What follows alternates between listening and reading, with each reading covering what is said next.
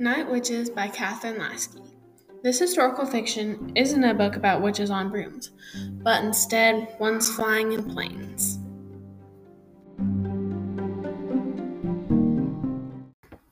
During World War II, there was a Russian all woman bombing regiment that flew in open cockpit planes to drop bombs on Nazis.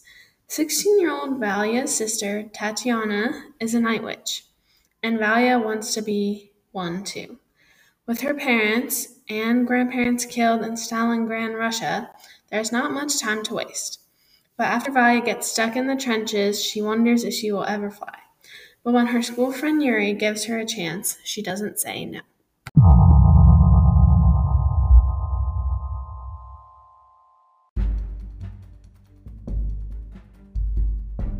Still, I can't help from grinning as I gain elevation. It feels so good to fly after so long. The fizz of exhilaration turns into ice as I see the shadow of the gold swoop wings of a Stuka printed against the rising moon.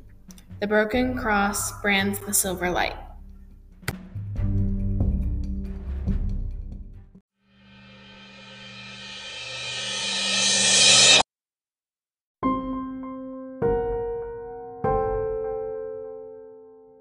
Does Valia make it? Will she live to see her sister? Does she learn to kill the Nazi predators? Find out in Night Witches.